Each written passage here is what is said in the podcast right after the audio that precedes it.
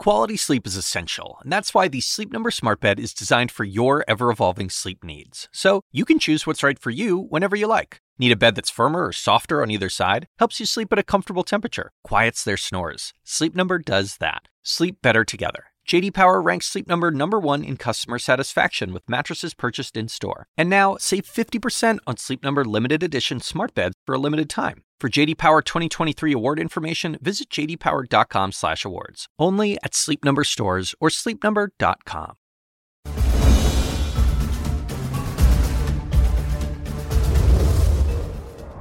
Welcome to CNN Tonight. I'm Jake Tapper in Washington. Tonight, outrage, horror, and a scramble for answers after an intruder broke into the home of House Speaker Nancy Pelosi and violently attacked her husband with a hammer.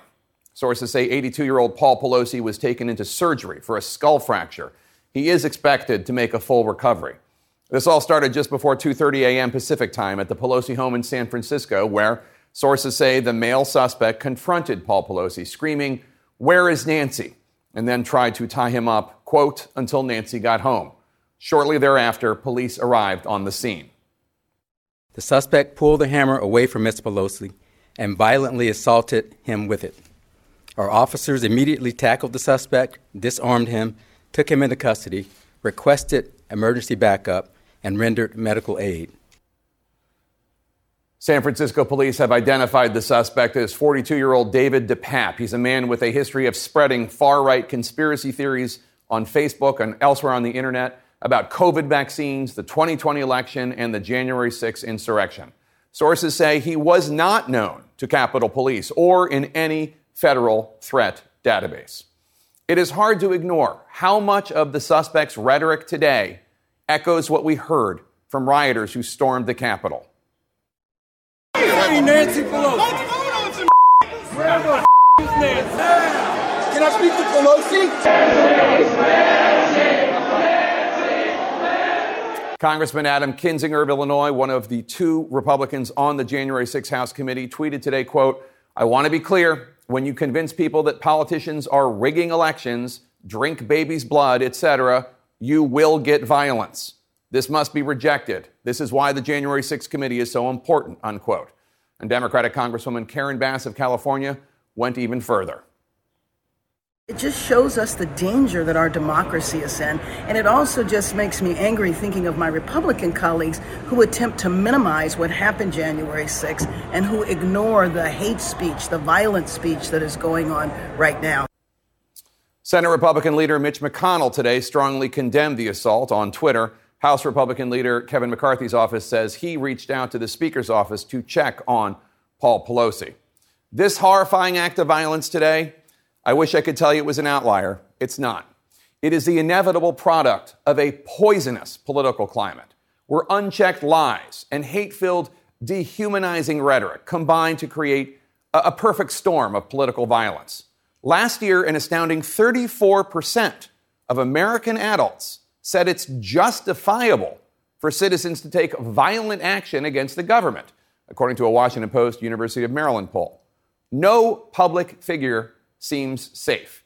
Capitol Police have tracked more than 9,000 threats in 2021 against the people and places that department is charged with protecting.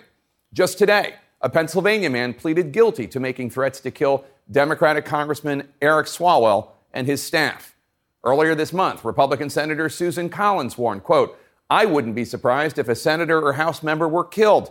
What started with abusive phone calls is now translating into active threats of violence and real violence. Those abusive phone calls are now a regular part of life for Congressman Kinzinger and others. Go get your wife, go get your kids. We're gonna get you. We know where you live. We're coming to your house. Gonna get you, boy. You're gonna swing for fing treason, you communist Democratic Congresswoman Debbie Dingell of Michigan has also received voicemails that would make your stomach churn. She shared this one with CNN last year after former President Trump singled her out. I hope your family dies in front of you. I pray to God if you've got any children, they die in your face. As much as Donald Trump is part of the problem here, you need to know these threats and horrific acts are not only from the right. Back in 2017, Republican Congressman Steve Scalise was nearly killed after being shot during an attack on a congressional baseball game. Supreme Court justices are also under threat. This summer, a man traveled to D.C. from California armed to the teeth with the stated intention of killing Supreme Court Justice Brett Kavanaugh. Also, not safe governors, candidates for governor. This week, three men were convicted of all charges after supporting a plot to kidnap Michigan's Democratic governor, Gretchen Whitmer. In July, a man jumped on stage to try to stab with a star- sharp object Congressman Lee Zeldin, a Republican candidate for New York governor. To get some perspective of how bad it can get, let's turn back to one of the most tumultuous and perhaps darkest chapters in American political history. On November 22nd, 1963, viewers who turned into CBS were met by this chilling report. From Dallas, Texas, the flash, apparently official, President Kennedy died at 1 p.m. Central Standard Time. Only five years later, April 1968, Walter Cronkite again. Good evening. Dr. Martin Luther King, the apostle of nonviolence in the civil rights movement, has been shot to death in Memphis, Tennessee. Think about that. The leader of the civil rights movement preaching the importance of nonviolence, murdered in cold blood. Only two months later, June 1968. We've heard an alarming report that Robert Kennedy was shot in that ballroom at the Ambassador Hotel in Los Angeles. These are the extremes political violence taking the lives of the nation's leaders. We reference them as a point of caution.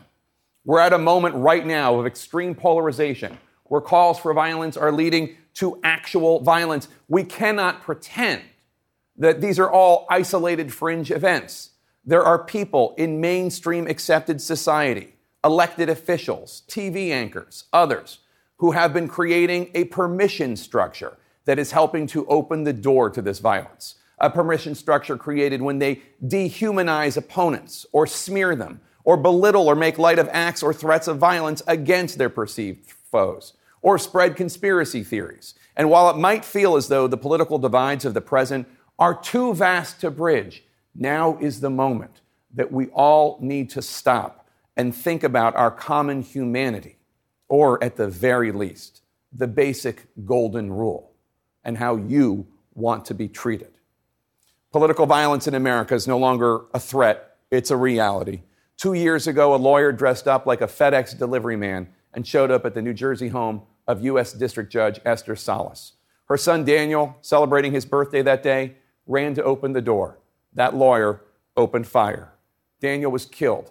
His father was shot three times but survived. Judge Salas is with us tonight. Judge Salas, thank you so much for being here. I'm, I'm sorry it's under these conditions, and what a horrible, what a horrible task, uh, a calling you have. Um, what was the first thing that went through your mind today when you heard about Paul Pelosi? Uh, good evening, Mr. Tapper. Thank you for having me on. The first thing that came to my mind was just sadness, where we have come to in this country. Words matter the way we treat each other, it matters.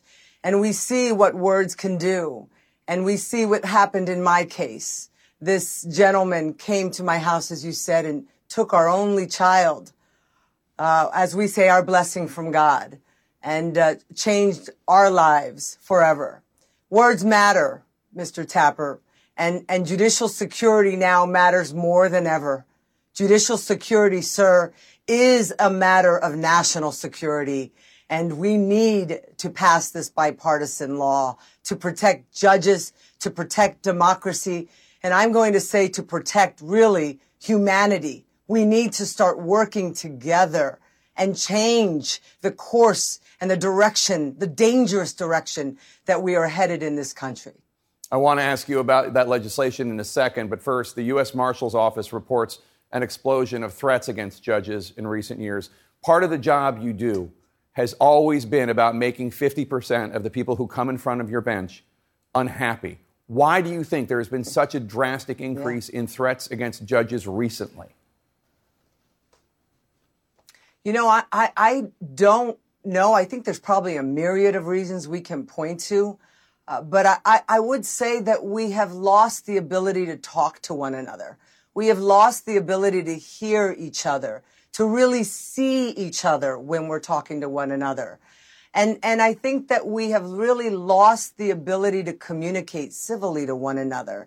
And, and that, you know, when you lose that ability to really connect and to be open to other people's opinions and to agree to disagree sometimes, when we become so stuck that our way is the only way and that our way is the only way it must be, we lose the ability to govern. We lose the ability to respect each other.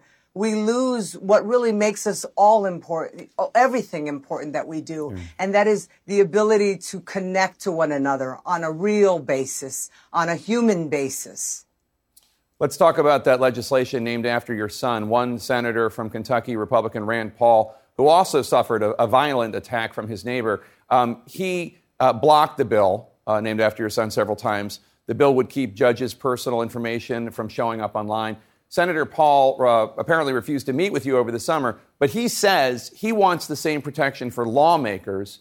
Um, given this attack at Speaker Pelosi's House, would you object to amending the bill to include lawmakers? You know, I, I think that um, Congress needs to do what Congress needs to do to protect themselves, Mr. Tapper. But our bill, the, the, the Daniel Anderl Judicial Security and Privacy Act, this bill has been ready for over two years. You know, and, and many people, I just want to re- say three numbers. 239. It's been two years, three months, and nine days since my only child was viciously gunned down. Judges every day are facing repeated attacks, verbal, attempts. The numbers are over 4,000 at this, you know, from last year. We need to act now and we need to do it now. And this is an urgent matter. And these attacks, like the one on Mr. Pelosi, are just showing where we are. We're living in a rising tide of tremendous violence. A real, clear and present danger exists, and it exists right now for the ju- judiciary and we have the ability to pass this this bill. And I would say that this is a bill that is a bipartisan, bicameral. We actually have, I last counted, we have 121 representatives, congressmen and women, congressmen and, and congresswomen that have signed on from both the Republican side and the Democratic, Democrat side. And we are ready to pass this bill. I would also now note that the Senate has been working in a bipartisan way. And we have people like Senator Graham co-sponsoring this bill, Senator Cotton who supports this bill, Senator Cruz signed on as a co-sponsor. Mm-hmm. This bill is bipartisan. And how wonderful would it be to send a message to the American public that we are working together to ensure that judges are their judges are safe, that our democracy is sound, mm-hmm. and that we respect the rule of law in the United States of America. Judge Salas, thank you so much for being with us tonight, and, and thank you so much, and may your son's memory, may, may it be a blessing. Thank you so much for being with us. Thank you so much for having me on, sir. Dr. Anthony Fauci sadly knows what it's like to be a target in this dangerous political climate. President Biden's chief medical advisor is here. We're also going to talk to him about the pandemic's long term impact on America's children with the nation's report card now out. It's not good. Does Fauci regret not pushing others in the administration, both Trump and Biden, harder for schools to stay open? That's next.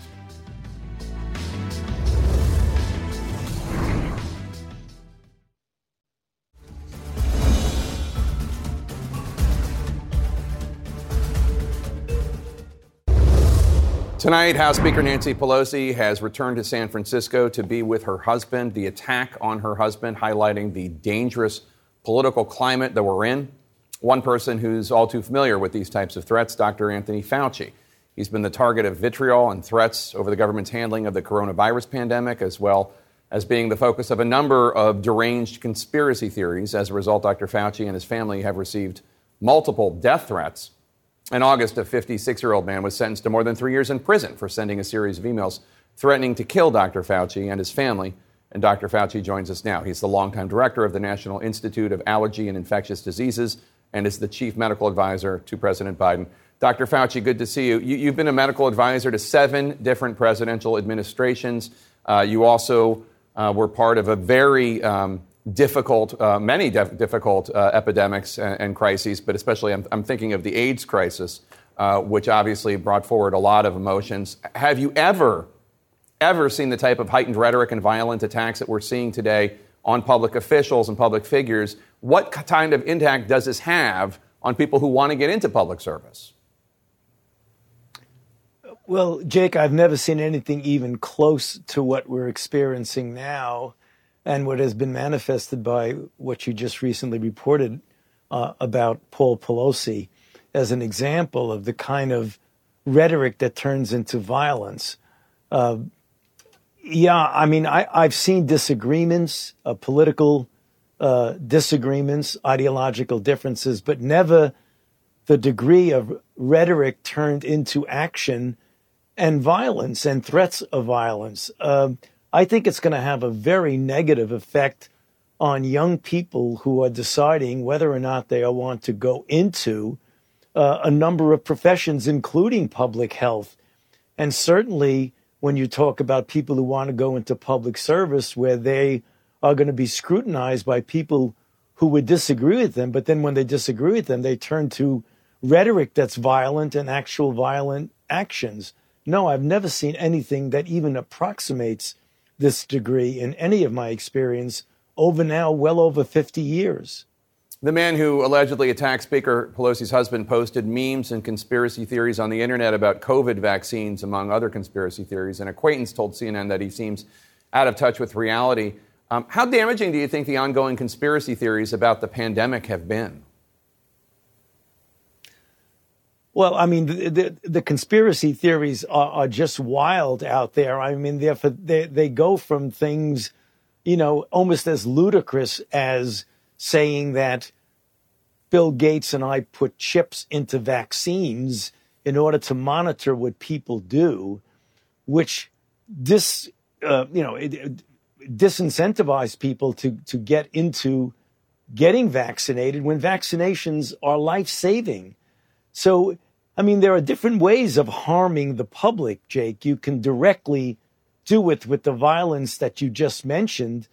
But then when you get a conspiracy theory that dissuades someone from getting a life saving intervention, in many respects, that's also killing people. So there are so many negative aspects of what's going on with this untruths that is prevalent now. We're living in an era where lies and conspiracy theories are normalized, which is so unfortunate.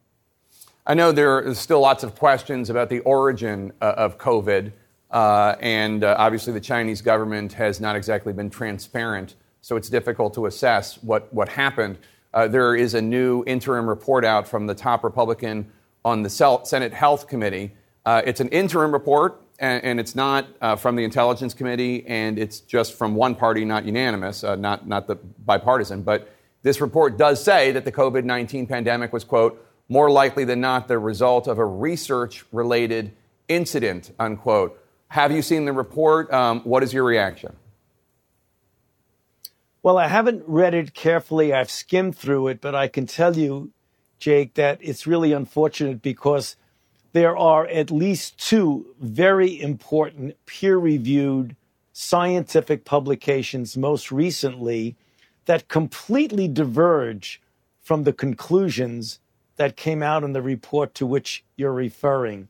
And these are studies that were done, published in high ranked journals, Science Journal, the medical journal, by a group of evolutionary virologists who just completely disagree with the conclusions that came out of the report that you just mentioned?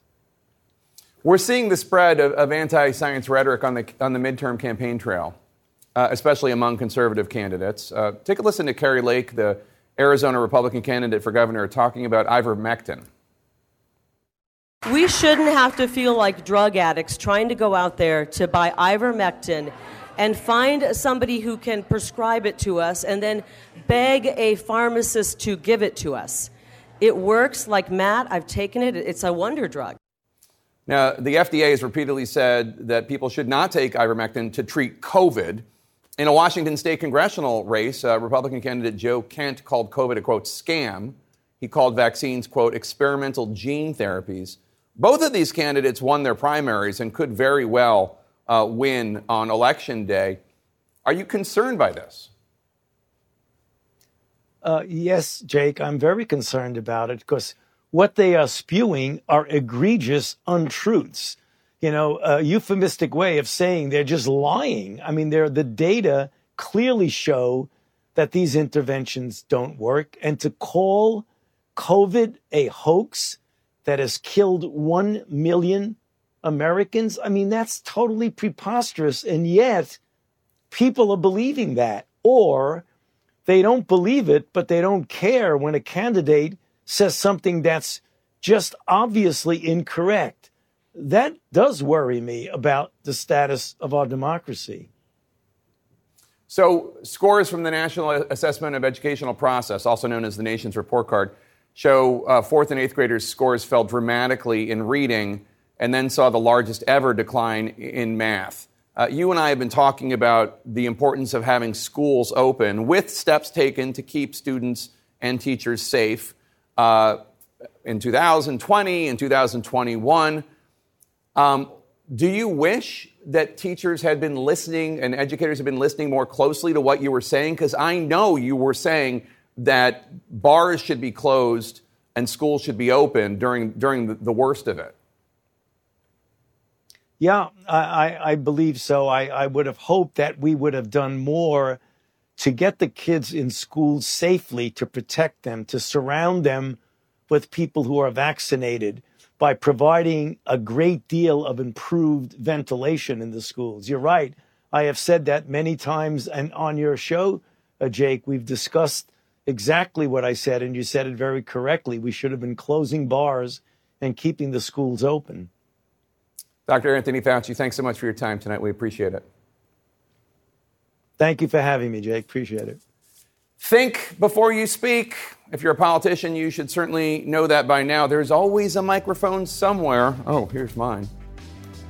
That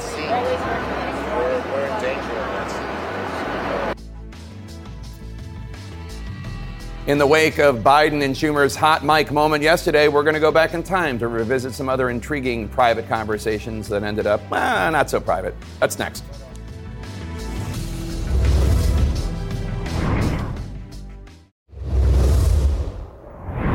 Check, check.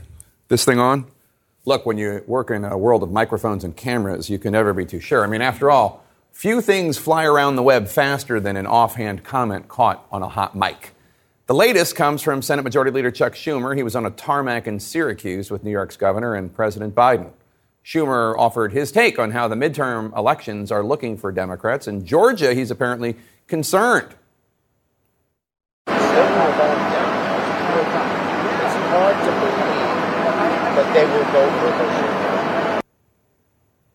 In the Commonwealth of Pennsylvania, he's more optimistic, or at least less pessimistic. Like the debate didn't hurt us as much in Pennsylvania as it today, so that's great. Now, you can find any number of political analysts across the television networks who will either agree or disagree with both assessments. It's not really about what he said, it's about the fact that you and I weren't supposed to hear that. It's something that President Biden is all too familiar with. Just a couple of weeks ago, the president was touring hurricane damage in Florida when this happened. No one Yeah, goddamn right. and, and I can't argue with his brothers outside the house. Still don't really know the context of that, but we do know it wasn't even Biden's best known hot mic F bomb. Truth is, it can sometimes be refreshing to see and hear a glimpse of the real person beyond the image. To go back to 1994, just a few years after Andre Agassi told us, quote, image is everything, that was especially true for someone like figure skater Nancy Kerrigan. Her princess image took a hit when she was caught on tape dissing a Disney parade.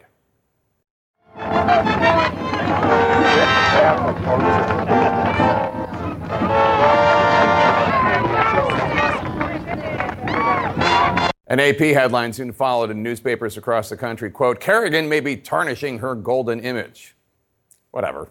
For those in leadership positions, these hot mic moments provide a glimpse into what they really think, such as when George W. Bush and Dick Cheney were smiling at a campaign rally in 2000 while sharing some thoughts on a particular New York Times reporter. Here's Adam Clymer, major league asshole Oh, from New yeah, York yeah, Jets. big time. Also, we see the occasional glimpse into how the sausage is made between world leaders, such as when President Obama was trying to deliver a message to Vladimir Putin. This is my last election, basically. Yeah. After my election, I have more flexibility. Yep. Okay, I understand. I transmit this information to Vladimir and understand. These moments also show that political loyalty only goes so far. Jesse Jackson famously cried when Barack Obama was elected president, but just a few months earlier, he was saying this about then Senator Obama. been talking down to black people on those faith base and Jackson later apologized for that, but if nothing else, these moments remind us that politicians, celebrities, world leaders can be just as catty as any of us, and also just as clueless about how anything we say might get overheard. Speaking of social media, Elon Musk's officially the owner of Twitter. After months of legal drama, he now refers to himself as Chief Twit. He's fired top executives. The big question is what's next? That's next.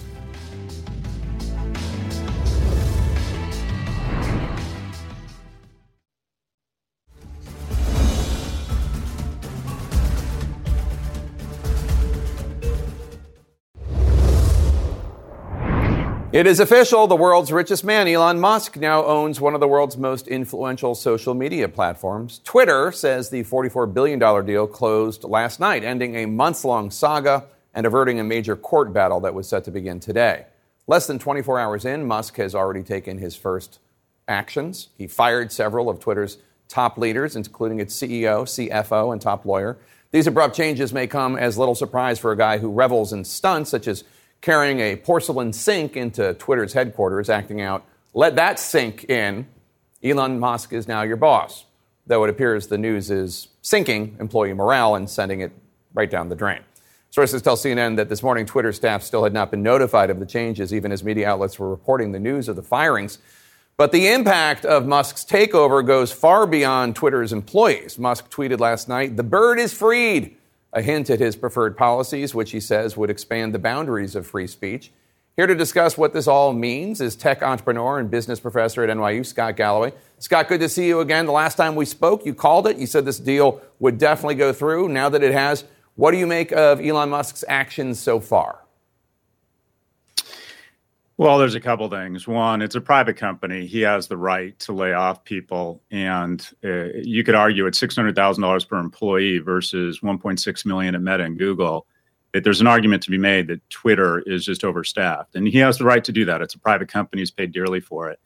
I think we're going what we're going to talk about a lot more moving forward is whether or not uh, Mr. Musk is compromised, and thereby uh, a platform that has huge influence might be compromised. He gets about a quarter of his cash flow, or specifically Tesla, and arguably about half his wealth from the success or lack thereof of Tesla in China.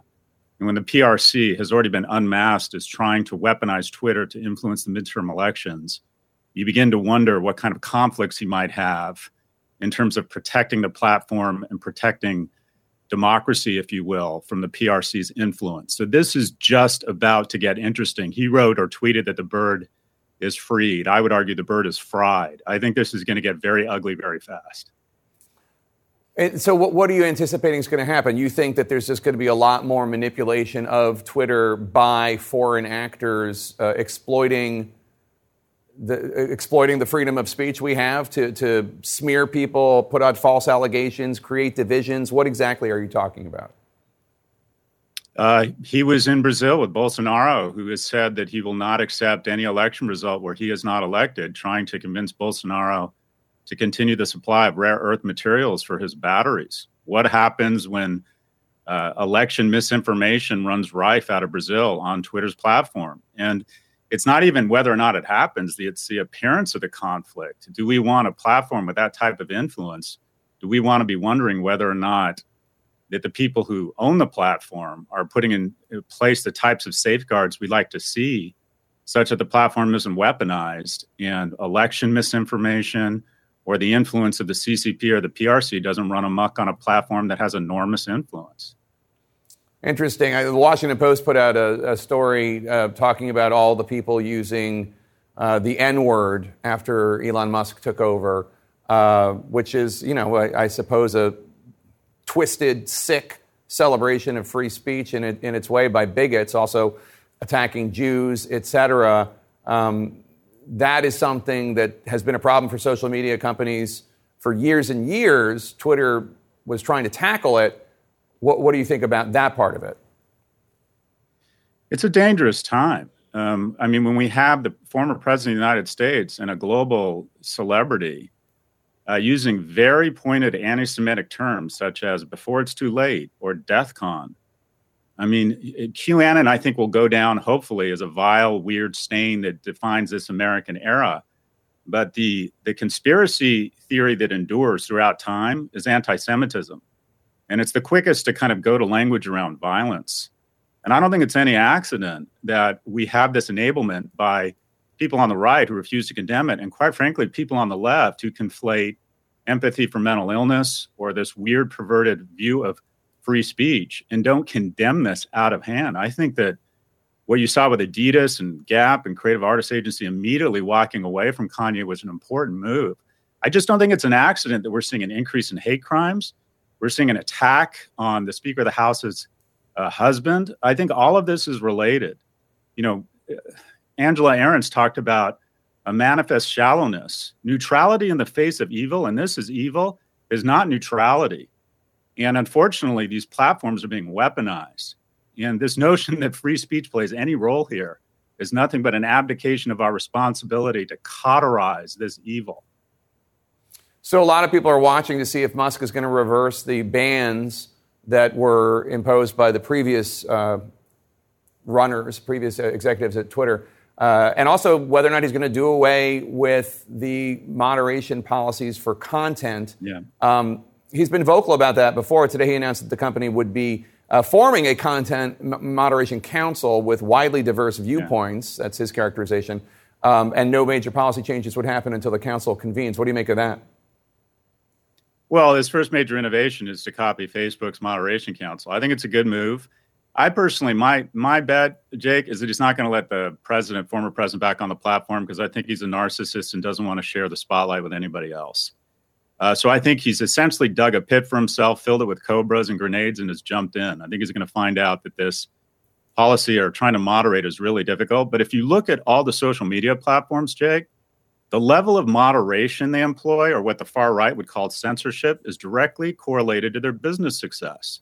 If you want to- total lack of moderation, go to go to 4chan, and it's a disaster. It makes no money. Parler and Gettr, that were supposed to liberate us from the censorship on the left, are abject business failures. Twitter's success is a function of its moderation, not despite it. Consumers and advertisers have voted with their time and their wallets they want a certain amount of uh, moderation. They want protection from vile hate speech. So I don't think, uh, just for business reasons, he's going to turn it into the Wild West again. All right, Scott Galloway, thank you so much. Good to see you again. Thanks, Jake. Good to be with you. After a long week, we could all use some levity. I know the perfect show to help us all unwind. The new season of the hit series, The White Lotus, kicks off this weekend on our sister channel, HBO. This time it is staged in Sicily. That alone is enough of a draw, but the cast is also tremendous, and it includes Oscar winner F. Murray Abraham, who is here with a sneak preview of what to expect in season two and his crazy character that he plays. That's next.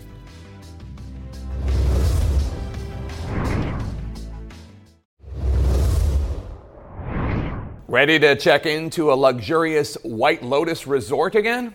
It's back this Sunday, season two on our sister channel, HBO. This year, the actions shift from the White Lotus Hawaii resort to the White Lotus Sicily.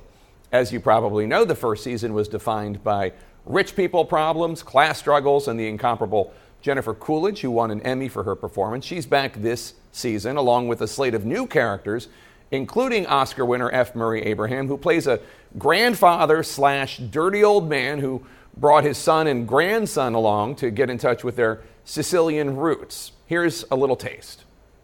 Welcome to the White Lotus. I am Valentina, the resort manager. Ah. How was your boat ride? It was bellissimo. I mean, I'm impressed that you're even here. Why are you impressed? It's a long trip from Los Angeles, and you're quite old, no? Anyway, Isabella here will take you up to the ah. hotel and bring you to your beautiful room. F. Murray Abraham joins us now. That clip we just played, your character Bert, uh, looks a little dismayed when he's called old. A Vox review described the characters in this season as haunted by mortality, which is a shift from season one, which focused more on, on wokeness, identity, and class. What do you see as the, as the main theme conveyed by this season? Well, it's a sexy place. I mean, you got to go to Sicily as soon as you can. It's really, it's not only absolutely beautiful, but it's sensuous. And I think that's one of the key notes to this season. Uh, I, I can't, I can't begin to tell you. It was really a drag to finish that season. I hated to leave. I'll bet. It's- Your- your- it's- it was, it was great. Yeah. Your son is played by Michael Imperioli, whom uh, a lot of people probably know from The Sopranos. You said that you two are like brothers, um, and it must have been fun uh, to do this three generation dynamic with you uh, and the characters playing your son and your, and your grandson. Your grandson played by uh, Adam DiMarco.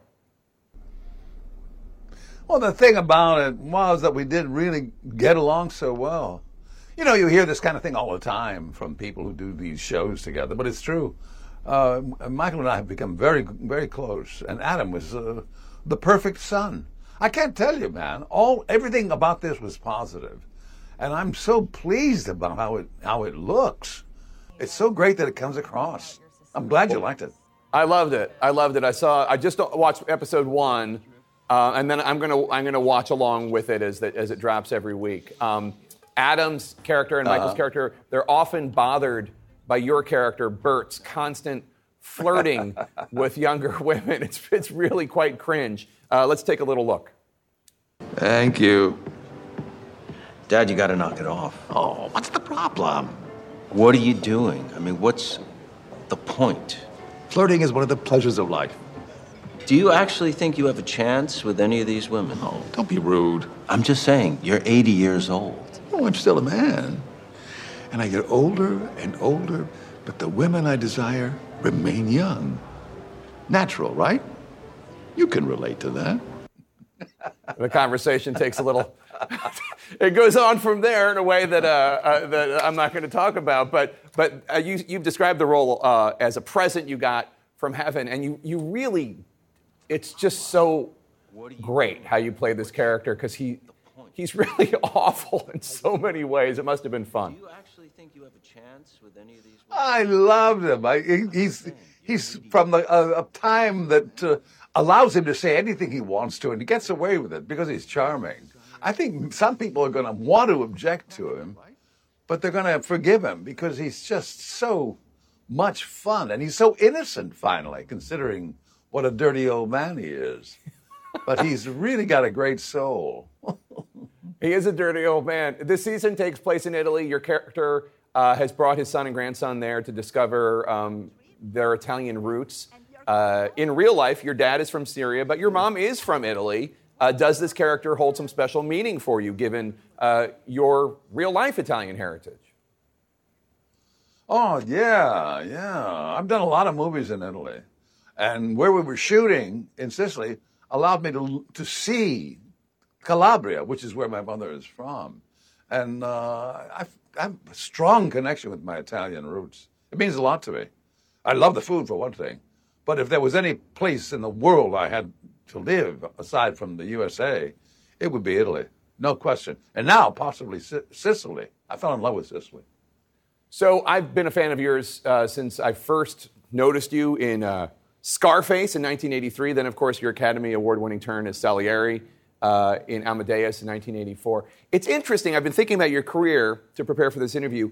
You and Ben Kingsley are two actors who I think can and have played pretty much any white ethnic group and Latinos as well. I mean, like, you really have, uh, in terms of who you can play, uh, the whole palette uh, that I just mentioned. It, it, is there a challenge to that at all?